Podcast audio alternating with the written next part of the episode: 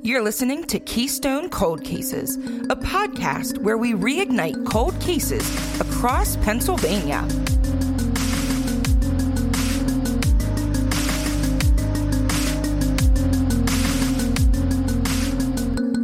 Hey, it's Grace. Hi, it's Shannon.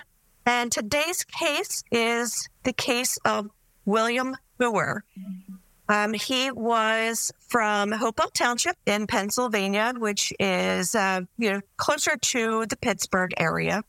On August 28th, 1981, a woman alerted police of a man slumped over the steering wheel of his car on Sohn Road in Hopewell Township. By the time police officers got there, they found that the 39 year old William Booher was dead from a shotgun wounds to his chest. So Sohn Road is a, like a desolate stretch of road that connected Hopewell to Aliquippa, which is in Beaver County outside of Pittsburgh. The detective and police officers on the scene were Detective Bob Grimm and officers Nicholas Bernardi and Andrew Zadlak. And I'm not sure of the spelling of that. So, Gotcha. um, but that's how you say it. They arrived at the scene and um, noted that the windows were down and initially assumed it to be a suicide. Um, the car was a stick shift or a five speed manual for, you know, those are not aware of what a stick shift is. Um, it was still in gear and there was no emergency brake engaged. Engaged. So when his when Booher's foot came off the clutch, the car stalled out. So it was just kind of sitting there in gear but not moving. Uh, they didn't find any witnesses or any evidence at the time. No, there was no gun recovered from the scene, so that eliminated suicide as the matter of death. Okay. Gotcha. Yeah. So the more they investigated William Booher, the more they found that he was living a complicated life, maybe like a double life um, per se. He was a teacher at Hopewell High School and a U.S. Army reservist. He was married to his wife, Mary, but they were separated at the time. Although he had been making promises to her that he would be coming home for a reconciliation and be coming home for good by the 4th. So I don't know what that means by the 4th, that that was August 4th, September 4th. Uh, there wasn't really any context around that, that specific date. Uh, at the same time, he's making these promises to Mary to come home. He was also engaged to a woman named Beverly Dice who lived in the Uniontown area, and he was making promises with her about their future. Uh oh. So he's kind of is kind of playing, you know, both sides here. So not really sure what his end game was. That never ends well. No, definitely not. So fellas, don't don't do that. Investigators began interviewing the people that knew him and were given conflicting information. Some described him as happy and friendly, and others considered him like introverted and standoffish. And he, they also found that he had given conflicting reports of his health. Some claiming he was in good health, but he told others that he had a serious life threatening heart condition, including um, Beverly. He told Beverly this as well. Um, the heart was so damaged by the gunshot wound, there was no way to confirm this. But his most recent Army physical did not indicate the presence of any heart issues. That's interesting. I was about to be like, I could see you presenting yourself differently to different people and maybe not sharing your health concerns with a whole lot of people. And I was like, oh, it makes sense. But now that you're saying there was no sign of a heart condition, that's interesting. Yeah. What's the, you know, what's the purpose of that? Yeah. You know, Is it just another lie in his this web that yes, he's weaving? yes, this tangle, this tangled web. Yeah. I'm not sure, you know, again, what the end game with that would be. Because, you know, if you have a serious life threatening heart condition, you know, people are going to be kind of watching you, like, you know, especially a fiance, kind of watching you to make sure you're, you know, you're doing what you should be doing, that, you, you know, you're not presenting any issues, you know, that you need to be taken to the hospital for anything like that. So I, I, I don't know. Maybe it was um, to garner sympathy or to set up uh, the forthcoming events that we're going to talk about. Could be. Um, Detective Kim Clements stated that he was like a different person to everybody like a chameleon all, almost. And that's a quote from her. Hmm. Suspicious. Yeah, it's even more wonky right now. so, police learned that he took out substantial life insurance policies, benefiting not only his wife, but Beverly as well. She had told people that he seemed uneasy before his death, but didn't know why. And he did write her a letter regarding the life insurance, and a portion of it read, quote, I've made some arrangements for you to receive approximately $100,000 upon my death. I don't plan on dying soon, but I want you protected just in case, end quote. Ew. And that was so, to his wife or his fiance? That was to the fiance. Okay. That note. So, you know, obviously it didn't seem like there was any type of proceedings for divorce from Mary. So clearly she'd have been beneficiary automatically as spouse. So he was setting Beverly up, you know, I guess trying to not be suspicious about it, but it's suspicious anyway. Yeah, a little bit. So, um, uh, and as we get further into it, um, uh, into the investigation, police said that there were witnesses that came to them and said that Booher had tried, had hired men previously to kill him, but the the people in question um, were given lie detector tests and eliminated as, as suspects based on their results. So, whatever he may have been trying to do didn't seem to come to any type of fruition. Anything else after that? Um, but didn't seem to become, you know, anything viable. Like there's just not really much else to go on. The policies that were taken out, the life insurance policy policies that were taken out, um, because the policies had been taken out less than a year before his death, the insurance investigators launched their inquiry into the case. But ultimately, neither the police nor the insurance investigators were able to determine a viable suspect and progress the investigation but there are new investigators uh, working on the case. District Attorney Anthony Barras encourages anyone with knowledge to come forward uh, without the threat of facing any charges because they just want to kind of close this out since it's, you know, 40, 42 years old now. Wow. Well, yeah, it's, it's, it's strange that it just hit a dead end so, so quickly. Hopewell Police Chief Brian Ermacher said that when a cold case investigation is done, this is a direct quote, uh, it may be that fresh set of eyes that are looking at the case. It, it may be changes in technologies. Perhaps a witness will come forward that hadn't previously. We hope that it would bring some resolution to the case, end quote. And there's a note about uh, Ermacher. He prefers to use the word resolution instead of closure because of how homicide cases impact the victim's loved ones. And I thought that was a really uh, profound statement. Yeah, that seems more accurate. Yes, the closure just kind of sounds like you are, you know, putting it, you know, putting it aside indefinitely and, you know, moving on. But resolution, it's just kind of like, it's, this is solved. Sure. We've got, you know, we've got this all figured out and now you can obtain, I guess, closure. He also said, quote, I find closure to be a difficult word myself. I think their lives are changed forever, no matter the outcome of the investigation. However, you'd like to see the investigation come to some positive resolution, end quote. That makes sense. I mean, I think you hear a lot of victims' families in a lot of situations kind of reject the idea of closure, right. especially for, you know, close family members. It's just going to be with you forever, whether it's solved or not. And of course, you'd rather it be solved, but it's just like a right. whole.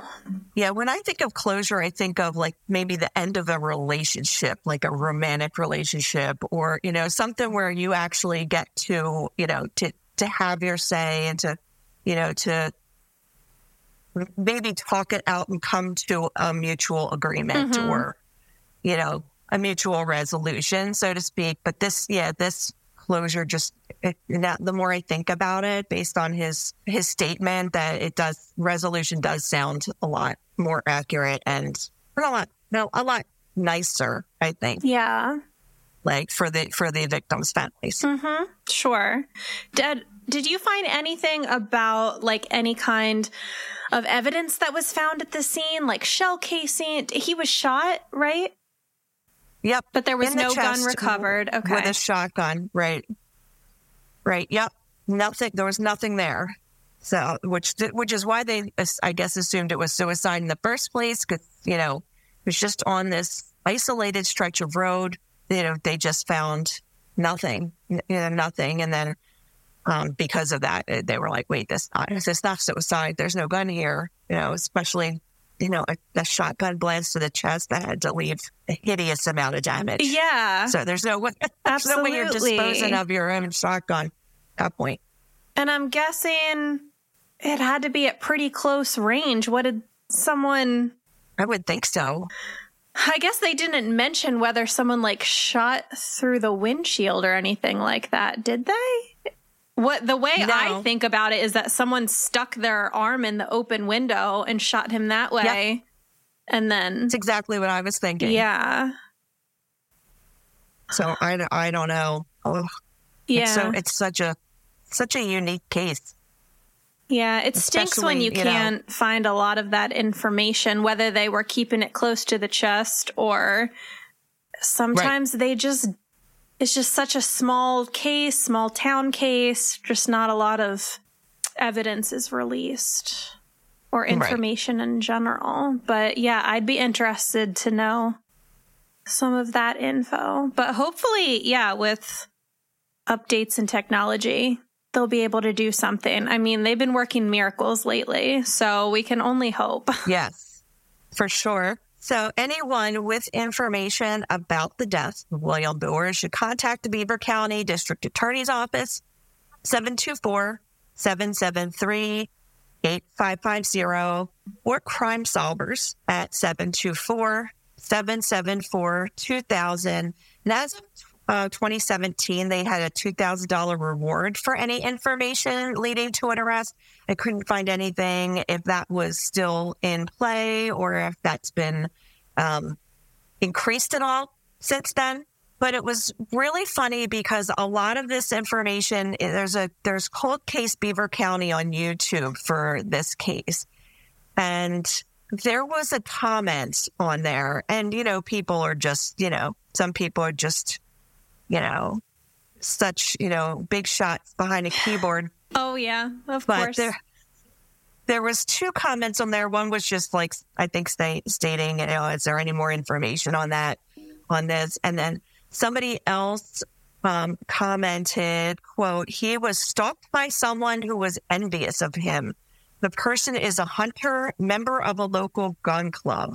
He stalled after that." End quote. And I'm just like, hmm. like. What? I'm going to need you to back that up a little, buddy. I know. I know, right? And like after that, there's like nothing. And I'm just like, is this just somebody throwing out some weird, you know, red herring out here? Or right. something? Yeah. Like, Who knows? I mean, hopefully, if they really do have information, they went to the police with it. Right. Um, right. But if And- not, then it's not helpful just to be on some Yeah. sort of thread out there on the internet. just- yeah. And, and what's funny is like, you know, the man did not live an, you know, an extraordinary life. Like, you know, I'm sure his, you know, I'm sure his life was great, but you know, he was a school teacher. He was an army reservist, you know, you know, he was just a regular guy. sure. Didn't seem to have any riches or anything. Like, so it, I would want to know what were they envious about? Like, that you're, that you're putting that out there. Was it Beth? Was it Right. One of, Like, one of the women. Yeah. yeah. And, and, like, envious just doesn't hit the same way as je- the word jealousy does, I think. So that's where I'm kind of like, you know, they were envious. They like, they, they admired him. They were like, wanted the kind of life he had for what, whatever reason or another. Whereas like, I feel like if it was jealousy, that's a whole different like kind of context. hmm You know, that's, that's one of those, like I can be envious that somebody has a nicer car than me. I could be jealous over somebody that's, you know, like somebody that, you know, maybe had a, a something more intimate to do with my life. Like, you know, somebody that, you know, like if somebody, like if my husband cheated on somebody, like, you know, or cheated on me with somebody. Right. Like that's je- that's jealousy. Jealousy is a little bit more um I think of an intimate yeah, feeling than I see what you like, mean. envy is. Does that make sense? I'm just kind of rambling. yeah, so. no, I know what you're saying. Yeah, and I mean maybe there's just much more to this guy's story than we know. I I feel like that happens more often than not. So Yeah. hopefully We this already know. Yeah. Hopefully this will get some resolution. Yeah. We know he's had two lives. Maybe there's, you know, a third one, you know, out there Honestly. out there waiting to be discovered. Yeah. And you you had mentioned that he had tried to hire someone to kill him before. That's what somebody said. Okay. But like Not yeah, like somebody told the police that. I think it was it might have been in the video. I didn't want to want to name the names of the men that were being identified as being hired that being hired by him to kill Mhm. him. Um, because they they did pass their lie detector tests. They okay. you know, there was nothing, there was nothing um, that furthered the investigation into those men. They were eliminated based on those those results. So, you know, is this just another tall tale that he wove and told somebody else? Then, Sure. Yeah, that's definitely a know. possibility. It's it's or hard did to somebody know. help him? Somebody helped him, you know, shoot himself. Like, you know what I mean? Like, if it was suicide. I think more often than not, those life insurance policies are void eh, on a suicide a lot of the time. Yeah, so it Right? it has been known to happen that people will hire other people to kill them so that their Okay. family gets the insurance money. Uh, so Yeah, it's a look at, uh, possibility. Alex Murdaugh yeah. in South Carolina. Holy That, cow, you know, that guy's a mess. so fascinating and disturbing. yep, but, But, weirder you things know, have happened, so have- maybe. Yeah. Yeah, maybe he had help. Maybe he was like, "All right, I'm going to do this myself. You, you're going to take, you know, you take the gun, so it doesn't look like I did." I, you know, I'm just speculating, Right, obviously. but- sure.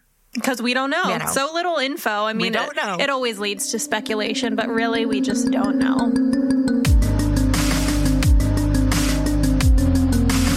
That's all we have for this episode of the Keystone Cold Cases podcast. Please remember never to reach out to the family or friends of the victims, only to law enforcement, if you have any tips. This episode was researched and recorded by me, Shannon. Find all of our sources, social media connections, and contact information at kccpod.com. Theme music and production assistance by Darren Makins. Join us next time for another case to sleuth out.